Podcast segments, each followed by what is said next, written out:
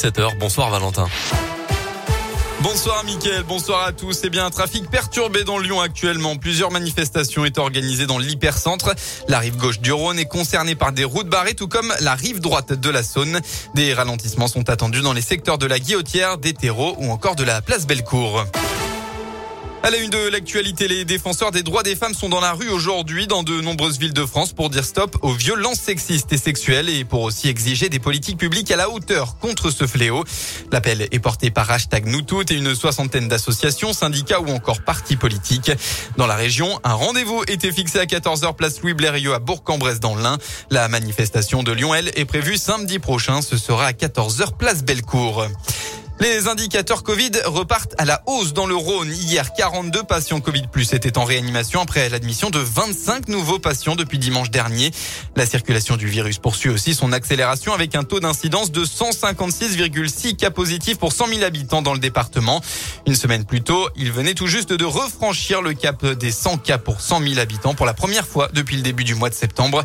Le taux de positivité est désormais de 4,8%.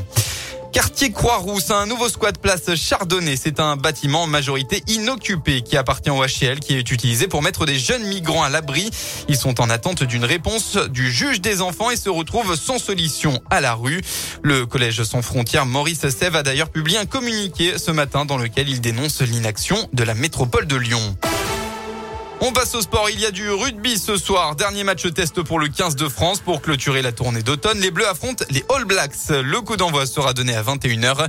Les deux Lyonnais, Sébastien Taofi-Feunua et Demba Bamba, seront sur le banc des remplaçants.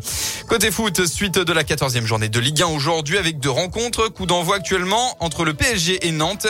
À 21h, Montpellier se déplace à Rennes. Et puis demain, on retrouvera le choc, l'Olympico. Lyon affronte Marseille à 20h45. Et bien en parallèle, près d'un an après le décès de Gérard Houllier, l'emblématique entraîneur et dirigeant de l'OL, Jean-Michel Aulas lui a rendu hommage ce matin. Dans la plus stricte intimité, le président de l'OL et madame Isabelle Houllier ont tout d'abord inauguré la fresque réalisée par l'artiste Grafmat sur la façade du Groupama Stadium. Ils ont ensuite baptisé le terrain d'honneur Gérard Houllier au centre d'entraînement. Enfin, ils seront en concert dans la région. McFly et Carlito ont dévoilé le premier clip de leur futur album, Je Scroll, suivi peu après par TikTok Girl. Eh bien, en attendant leur album, les deux youtubeurs ont levé le voile sur leur tournée hier, dont les places sont désormais en vente. L'escale à Lyon sera leur première date de concert. Ça se passera au Transbordeur le 18 mars 2022.